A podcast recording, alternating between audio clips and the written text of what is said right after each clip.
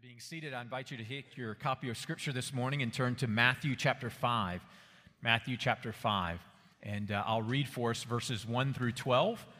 And uh, if you're using one of the black Bibles that we provide for you, you'll find our passage on page 809 and 810. 809 and 810.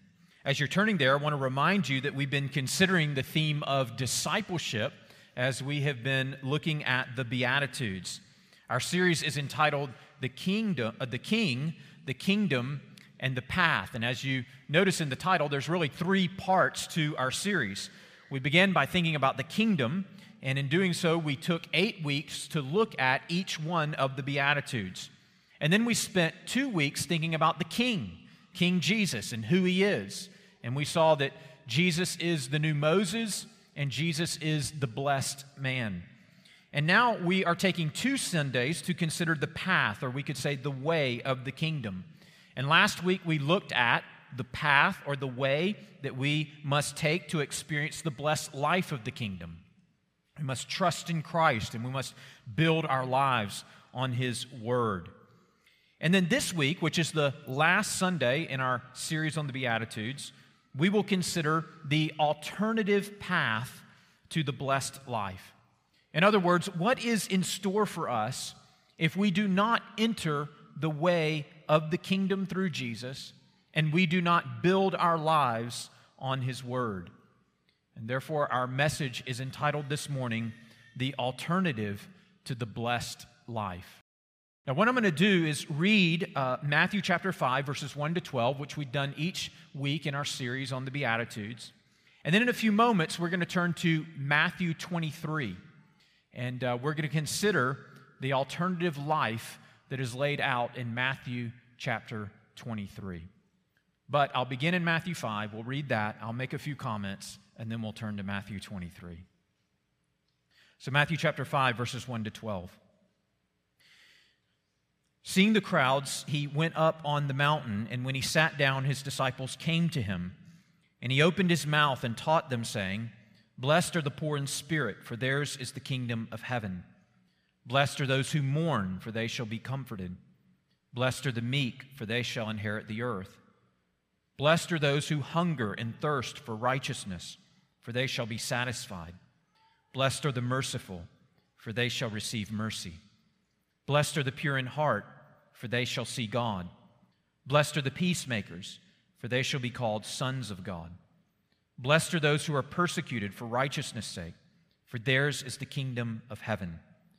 Blessed are you when others revile you and persecute you and utter all kinds of evil against you falsely on my account. Rejoice and be glad, for your reward is great in heaven, for so they persecuted the prophets who were before you.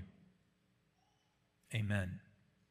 I don't know if uh, you have experienced this before or noticed this before, but when you're traveling in a big city, and uh, you're traveling on the interstate, you're going down one road, uh, maybe you're going down I 20 West, and you want to stay on that road. You want to stay on I 20 West, and you see that there's an exit, and the exit is for I 20 West. So you say, okay, well, I'm going to exit there to stay on this road.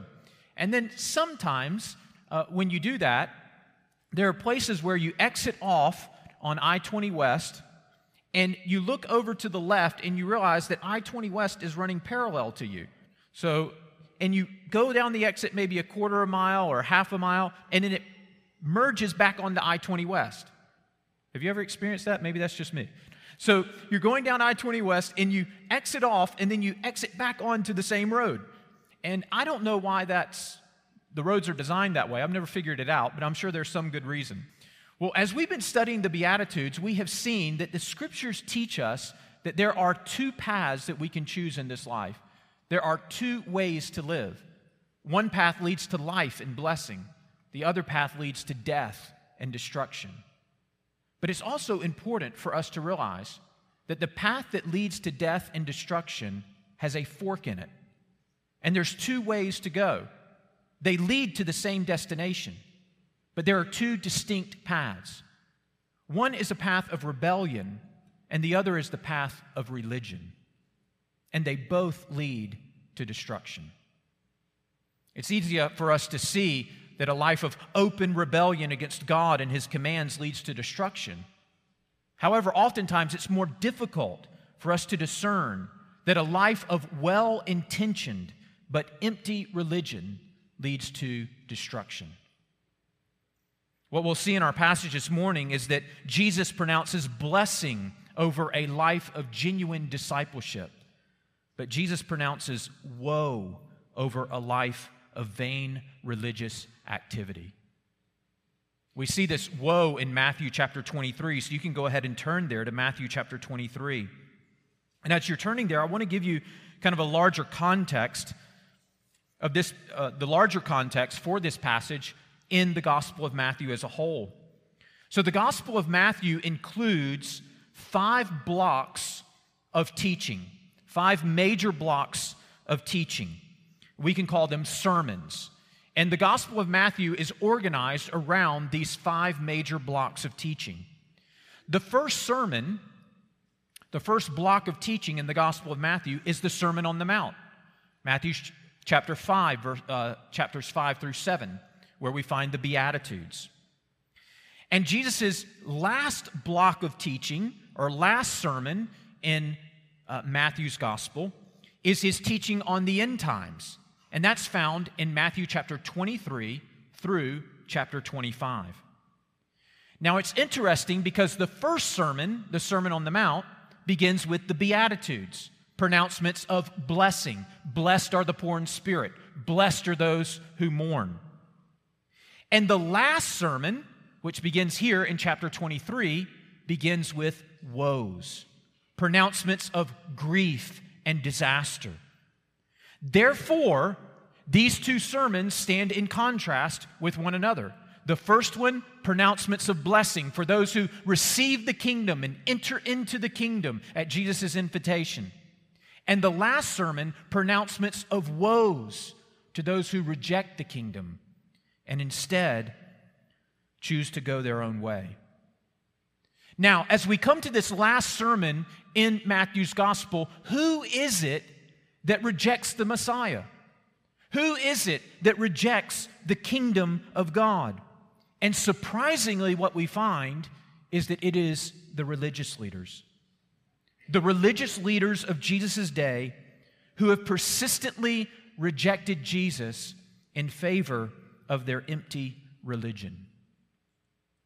Now, with that in mind, we're going to look at Matthew chapter 23, and we're going to look at it in three parts. First of all, we're going to consider who are the religious leaders. Secondly, we will consider seven woes pronounced upon the religious leaders. And then, third and finally, we will consider a word of warning and hope. So, first of all, who are the religious leaders? Look there in chapter 23, and I'll begin reading for us in verse 1 and read to verse 12. Then Jesus said to the crowds and to his disciples, The scribes and the Pharisees sit on Moses' seat, so do and observe whatever they tell you, but not the works they do, for they preach but do not practice. They tie up heavy burdens hard to bear and lay them on people's shoulders, but they themselves are not willing to move them with one finger with their finger. They do all their deeds to be seen by others. For they make their phylacteries broad and their fringes long, and they love the place of honor at feast and the best seats in the synagogues and greetings in the marketplaces and being called rabbi by others. But you are not to be called rabbi, for you have one teacher, and you are all brothers. And call no man your father on earth, for you have one Father who is in heaven. Neither be called instructors, for you have one instructor, the Christ. The greatest among you shall be your servant. Whoever exalts himself will be humbled and whoever humbles himself will be exalted. So in verses 1 and 2, you see that Jesus is speaking to the crowds and he's speaking to his disciples about the scribes and the Pharisees. Now, who are the scribes and the Pharisees? Well, they were the religious class in Jesus' day. They were the religious scholars or the clergy. And Jesus acknowledges here that both the scribes and the Pharisees sit on Moses' seat. Now, what does that mean? Well, Moses' seat represents the authority of the religious leaders to teach and to interpret the law of Moses. It would be similar to someone holding the chair of philosophy at a university or similar to a pulpit in a local church. It was a symbol of authoritative teaching. But notice that Jesus warns the people against the religious leaders of his day. He goes on in verse 3 to say, Do and observe whatever they tell you, but not the works they do. In other words, Jesus says, Listen to them, but do not emulate them. Hear what they have to say, but do not follow their example.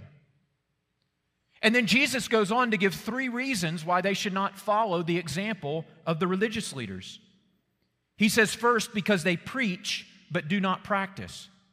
Secondly, because they burden but do not lift. And third, because they do but only to be seen by others. Notice this in the text. In verse 3, the first reason, they preach, Jesus says, but do not practice. In the Greek, the original language, we could translate this verse literally they speak and do not do. Or today we might say they talk the talk but do not walk the walk. The second reason why they should not follow the example of the religious leaders is because they burden but do not lift.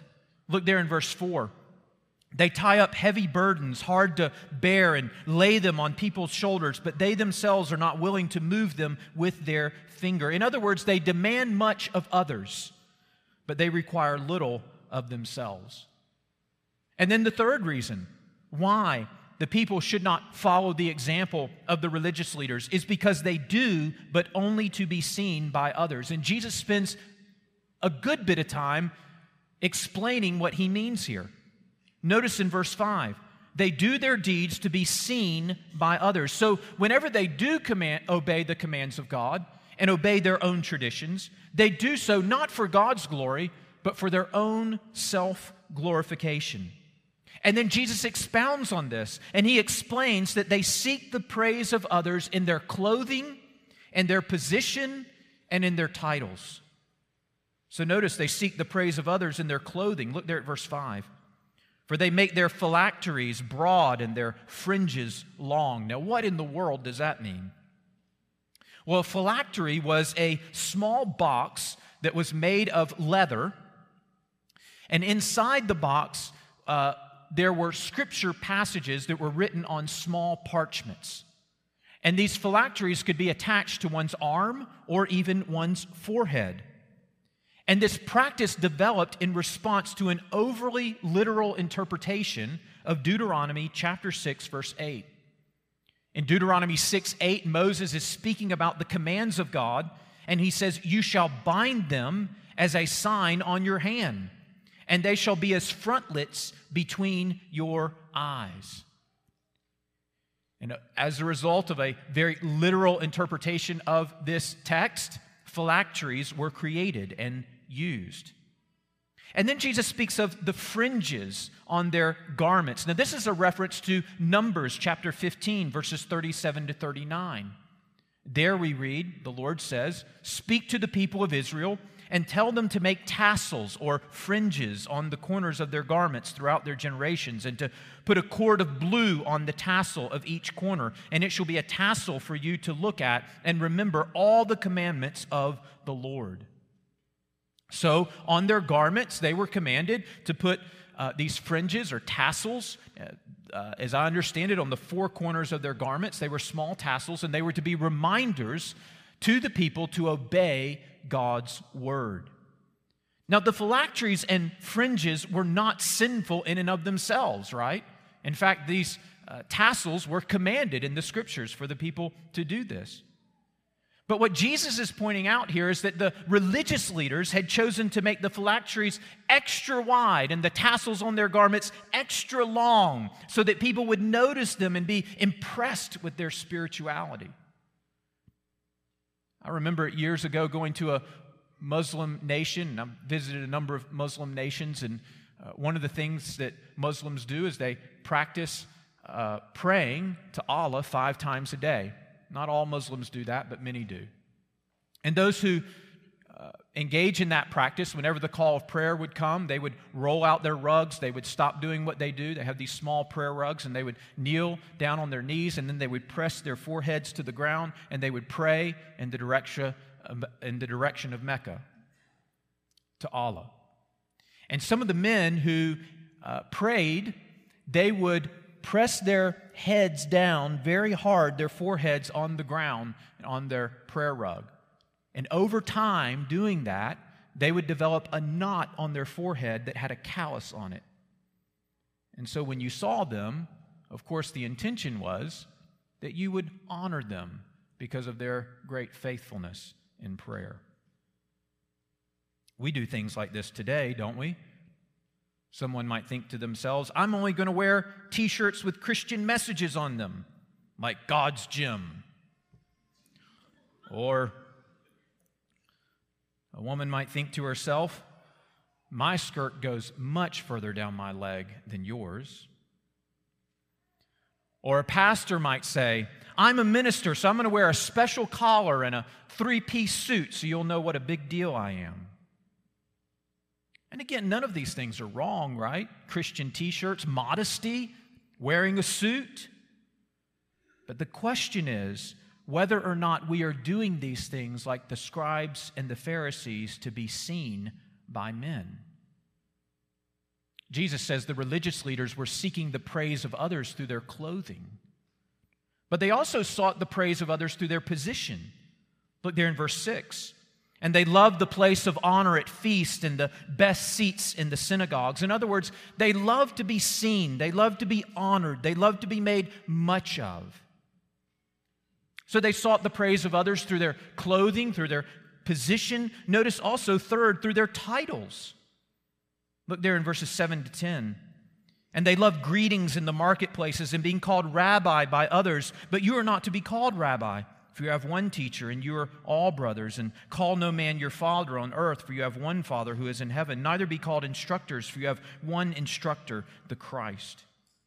Now, notice there, the three titles that Jesus mentions are rabbi, father, and teacher.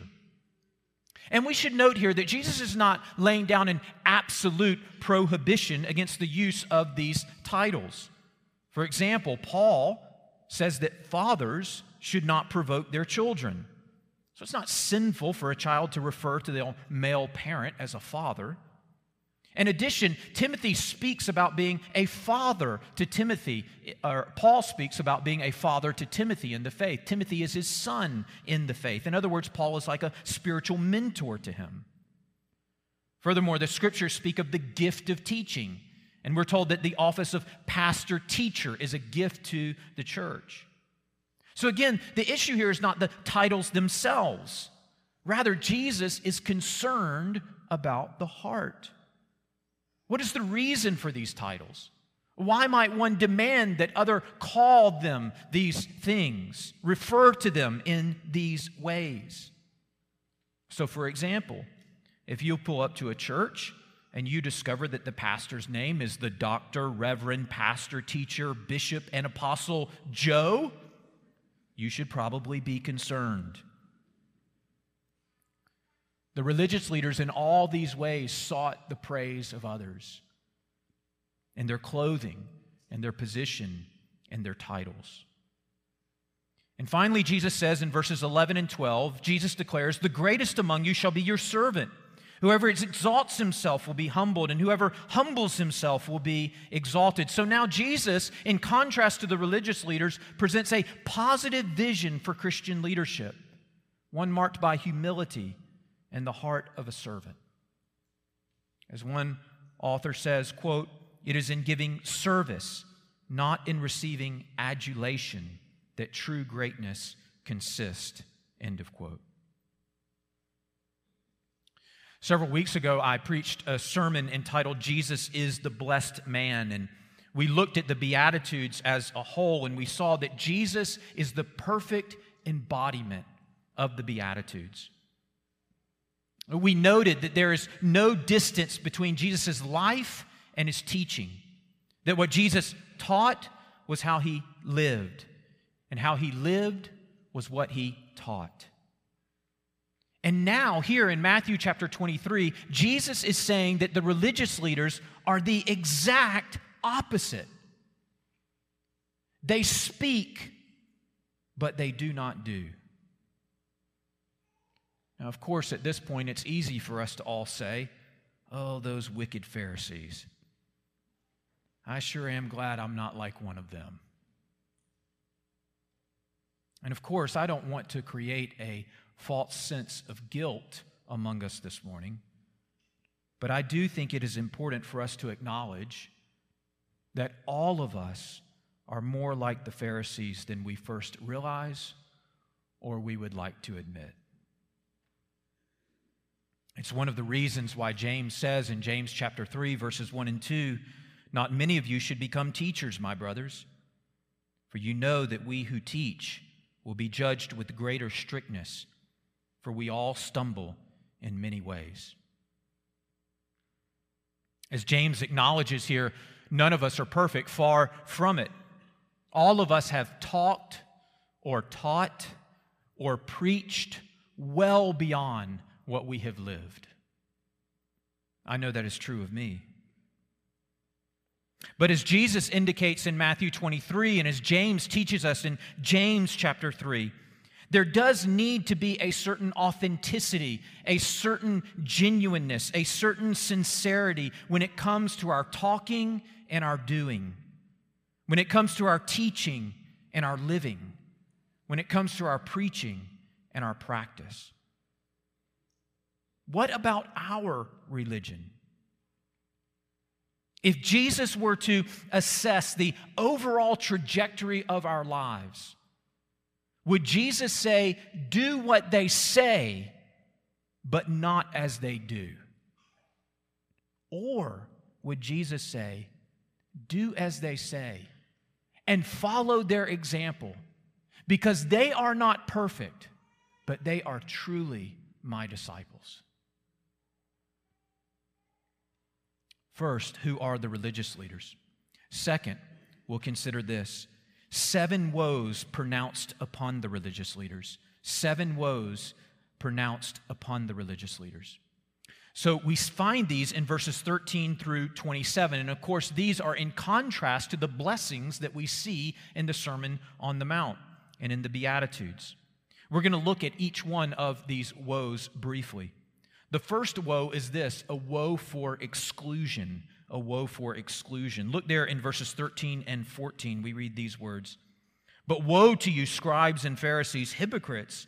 For you shut the kingdom of heaven in people's faces, for you neither enter yourselves nor allow those who would enter to go in. You remember the first beatitude? The first beatitude is Blessed are the poor in spirit, for theirs is the kingdom of heaven. And so we see here there's a parallel. The first beatitude mentions the kingdom of heaven, and the first woe that we find in Matthew 23 mentions the kingdom of heaven. But here, Jesus says that the religious leaders shut the kingdom of heaven in people's faces. And why is it that the religious leaders do not enter the kingdom of heaven? And why is it that they are preventing others from entering into the kingdom of heaven? I believe the answer is best found when we go back to the first beatitude. Blessed are the poor in spirit, for theirs is the kingdom of heaven. The reason why the religious leaders do not enter into the kingdom of heaven and they prevent others from doing so is because they are not poor in spirit. They're blind to their own sin, and therefore they do not feel their need for a Savior, and they do not cry out for salvation. This is perfectly illustrated in the parable that Jesus tells about the Pharisee and the tax collector in Luke chapter 18. You know, many of you know the story.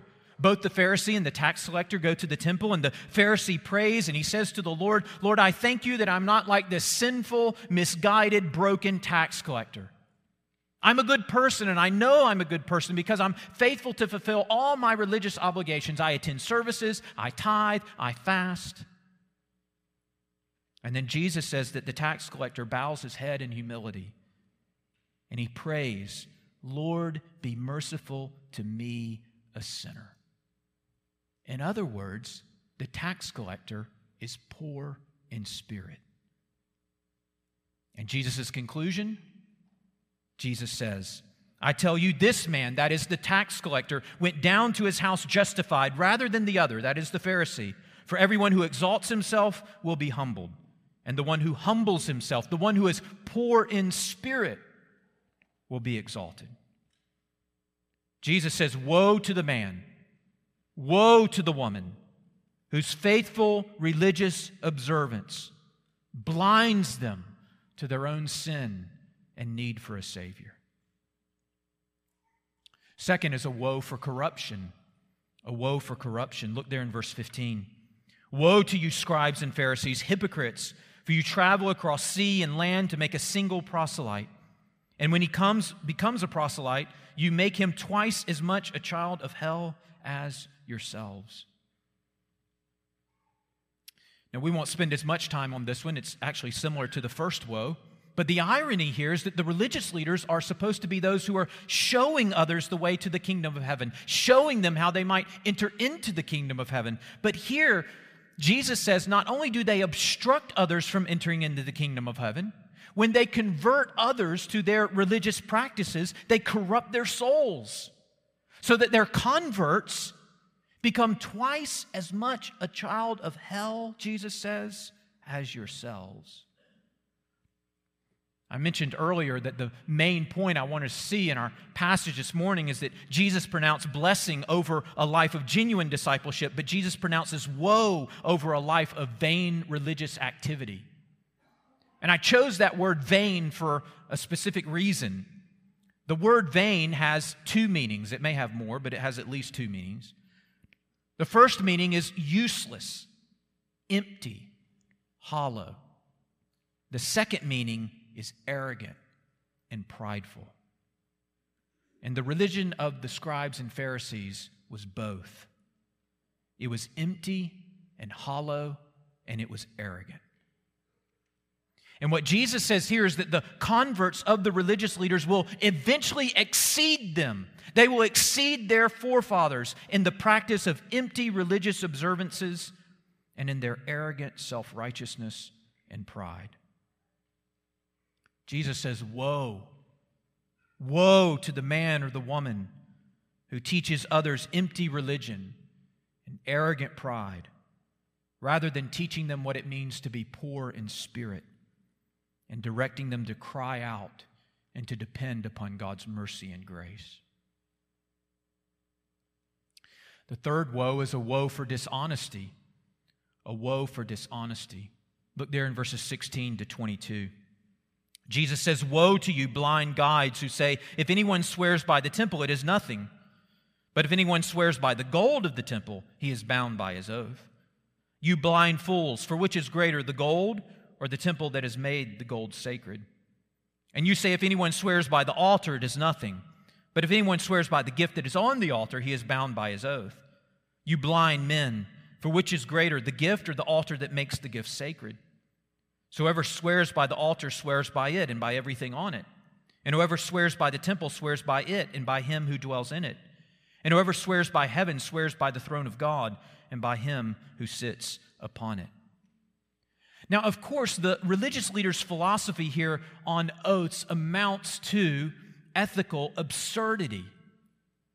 What the religious leaders had, um, what they were teaching was that if someone swears by the temple, then their oath is not binding.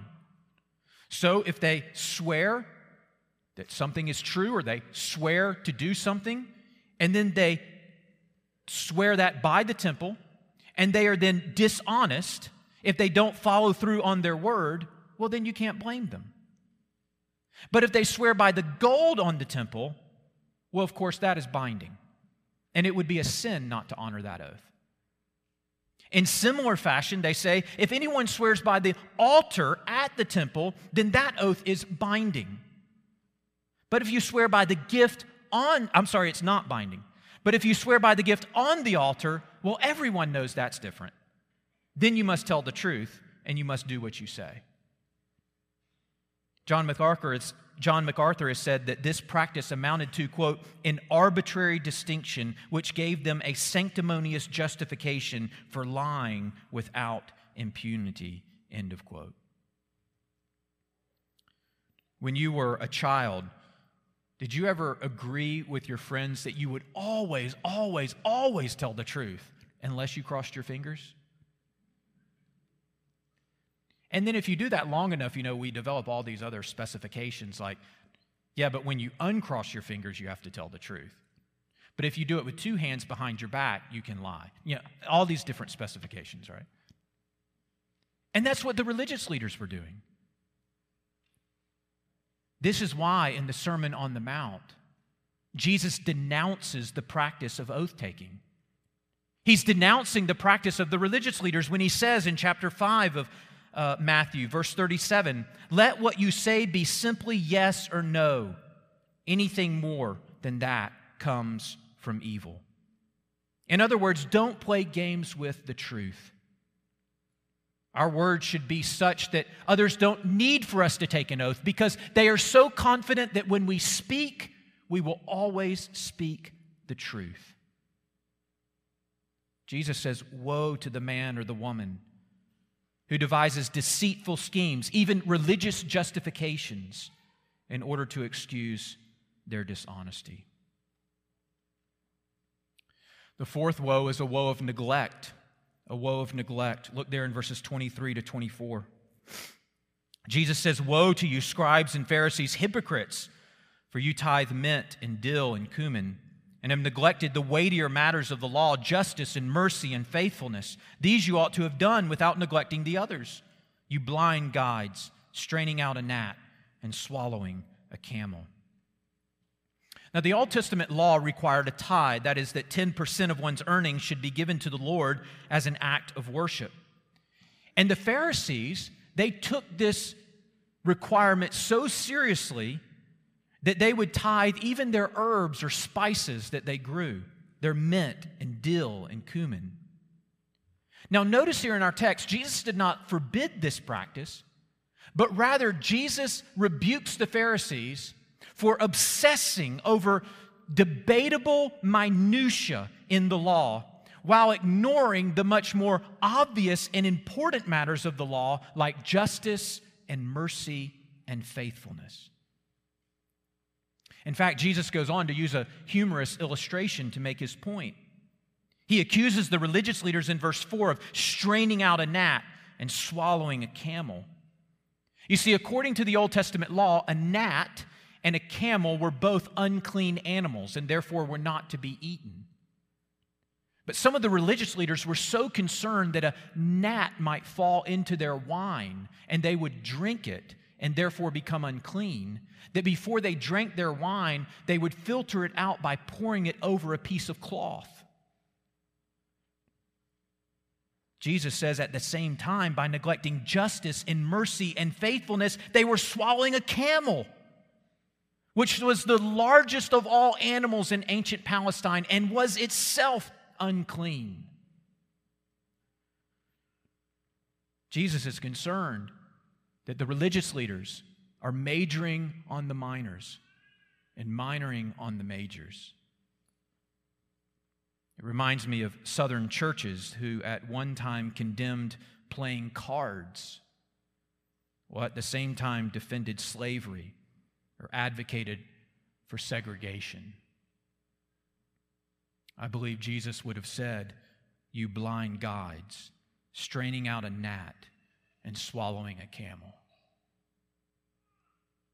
Or how about the fact that killing a bald eagle in our nation can earn you a fine of $100,000 and one year in prison? A second offense can result in a fine of $250,000 and two years in prison. But one can abort a human child in its mother's womb without penalty. I believe Jesus would say, You blind guides, straining out a gnat and swallowing a camel. Or how about a man or a woman who attends church whenever the doors are open? They never miss an event, but they've been harboring a dark grudge against their spouse for years. I believe Jesus would say, You blind guides, straining out a gnat and swallowing a camel. You have neglected the weightier matters of the law. Jesus says here, Woe to the man, woe to the woman who prides themselves in meticulously observing the debatable minutiae of certain religious practices, while all the while ignoring the essential values of God's word justice and mercy and faithfulness. The fifth woe, a woe of uncleanness, a woe of uncleanness. Look there in verse 25 and 26. Woe to you, scribes and Pharisees, hypocrites, for you clean the outside of the cup and the plate, but inside they are full of greed and self indulgence. You blind Pharisee, first the in, uh, clean the inside of the cup and the plate, that the outside also may be clean. I have a confession to make. Sometimes when I am doing the dishes, if the dishwasher is full and there's some extra pots and pans to clean, I will clean the inside of the pot really good. Nikki's listening to me right now. I'll clean, that's my wife. I'll clean the inside of the pot really good, but I'll just kind of hit the outside. I won't clean it very well. Because the food goes on the inside, right? Or if I'm cleaning a pan, I'll clean the top of the pan really good, but I might not clean the bottom because the food goes on top of the pan, right? Is it that important the bottom of the pan is clean? I, I see your looks on your face. Don't judge me. I, you know you've done this before, right? Jesus says the religious leaders do the exact opposite when, they come to their, when it comes to their spiritual lives. They clean the outside of the cup, but they leave the inside dirty. But it's the inside that really matters, right? Who wants to drink from a cup that's dirty on the inside but clean on the outside? Of course, spiritually speaking, when Jesus is speaking of the inside, he's speaking of their hearts. And we know that the scriptures teach us that man looks at the outward appearance, but God looks at the heart. Jesus says, Woe to the man or the woman who cleans up nice, who presents themselves as honorable and respectable, who may have a sharp sense of style and dress, who can work a room and gain the respect of others, but their hearts are full of unconfessed unrepentant, habitual sin and immorality. The sixth woe is a woe of hypocrisy. Look there in verses 27 and 28. Woe to you, scribes and Pharisees, hypocrites! For you are like whitewashed tombs, which outwardly appear beautiful, but within are full of dead people's bones and all uncleanness. So you also outwardly appear righteous to others, but within you are full of hypocrisy and lawlessness. You see, according to the Old Testament law, contact with a corpse, with a dead body, would render one unclean for seven days. And so it was understood that if a grave was unmarked or unnoticed, and a person walked over that grave, then they would be deemed unclean. And so the graves were often whitewashed and ornately decorated so that when one was passing by, they would take notice of the grave and they would not walk over the grave. However, Jesus points out here that no matter how ornate the tomb or the grave was on the outside, this did not change the fact that inside the grave it was full of dead people's bones and all uncleanness. And Jesus declares here that the whitewashed tombs represent the religious leaders' lives. Outwardly impressive, but inwardly full of hypocrisy. And we've all done it, haven't we? Maybe before you came to faith in Christ, you had a friend who invited you to church. Or maybe your parents made you come. Or maybe you came just because you thought it was the right thing to do. And you played the part. And you did it well. But you knew that during the week you were living a completely different life. Jesus says, Woe to the one who acts the part of a Christian, but in reality is playing games and is ultimately living for themselves. The seventh woe is the woe of persecution. Look there in verses 29 to 36. Verse 29 Woe to you, scribes and Pharisees, hypocrites, for you build the tombs of the prophets and decorate the monuments of the righteous, saying, If we had lived in the days of our fathers, we would not have taken part with them in shedding the blood of the prophets. Thus you witness against yourselves that you are sons of those who murder the prophets. Fill up then the measure of your fathers, you serpents, you brood of vipers. How are you to escape being sentenced to hell? Therefore, I send you prophets and wise men and scribes, some of whom you will kill and crucify, and some you will flog in your synagogues and persecute from town to town, so that on you may come all the righteous blood shed on earth, from the blood of righteous Abel to the blood of Zechariah, the son of Berechiah, whom you murdered between the sanctuary and the altar. Truly, I say to you, all these things will come upon this generation. So the religious leaders prided themselves in honoring the prophets who had come before them. They read their writings. They, in fact, decorated their tombs. They spoke well of them. They assured themselves that they would have never harmed the prophets like their forefathers did. But here's the irony in our passage that as these religious leaders are doing all of these things to honor the prophets of old, they are plotting the death of the true and great prophet, the Lord Jesus, who is standing right before them. This is why Jesus calls them serpents, you brood of vipers. In other words, serpents and sons of serpents.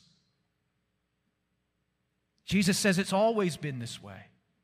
It's been true of your fathers. It's true of you.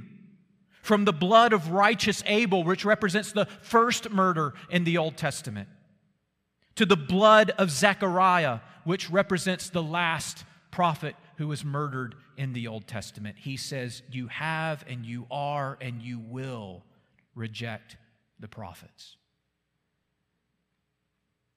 Jesus says, Woe to those who ignore, who mock, who insult, who reject and harass and persecute, who kill those who faithfully testify to the truth of God's word, even if they do so in the name of religion.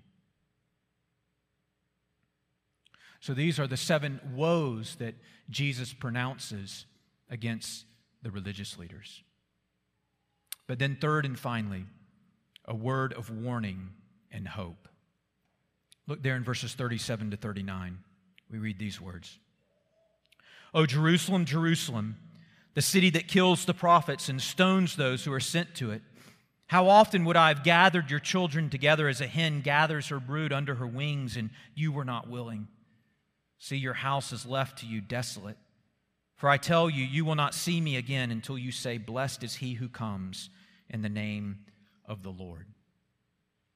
We've seen here in Matthew chapter 23 that there are seven woes. Woe to you, woe to you, woe to you. And someone has defined a woe as, quote, an exclamation of how greatly one will suffer. An exclamation of how greatly one will suffer. And contained within a woe is both a warning of disaster and an expression of regret or compassion. So when Jesus declares woe to the religious leaders, he is both warning of disaster and he is expressing pity or compassion. So we should understand as we work through these woes, and Jesus' words are very strong, right, to, um, in, directed towards the Pharisees. We should understand that Jesus is not happy that judgment will fall upon the religious leaders. He's not happy that judgment is going to fall upon Jerusalem. In fact, inherent within the woe is a sense of regret, a sense of compassion, a sense of pity. And inherent within the woe is an invitation an invitation to turn and repent from their empty religious activity and to truly trust in the Lord Jesus and to follow him in genuine discipleship. In other words, inherent within the woe is an invitation to all of us to know and to love and to follow the Lord Jesus and thereby to experience the blessed life. I will have to admit that a passage like this scares me. It unsettles me. Because you know what I am I'm a religious leader. I'm not a scribe or a Pharisee, but I'm a pastor. And last year, some of you know, I even earned another title Doctor of Ministry. And I see so much of the religious leaders in my own wicked heart. But here's the good news, my friends the Lord Jesus longs to gather us in. In fact, right after uttering these words over Jerusalem, Oh, Jerusalem, Jerusalem, how I long to gather you in. Jesus would then walk the road to the cross, where he would lay down his life for all those who would trust in him, where he would pay the penalty for their sins and he would be raised from the dead for their salvation. And my friends, what this means is that there is grace and there is hope for us. There's grace and hope for scribes and Pharisees and blind guides and blind fools and hypocrites. There is hope and grace for those who hide behind empty religious activity in order to conceal the true condition of their sinful hearts. In other words, there's hope for sinners like you and me. And how do we experience this grace? How do we experience this hope?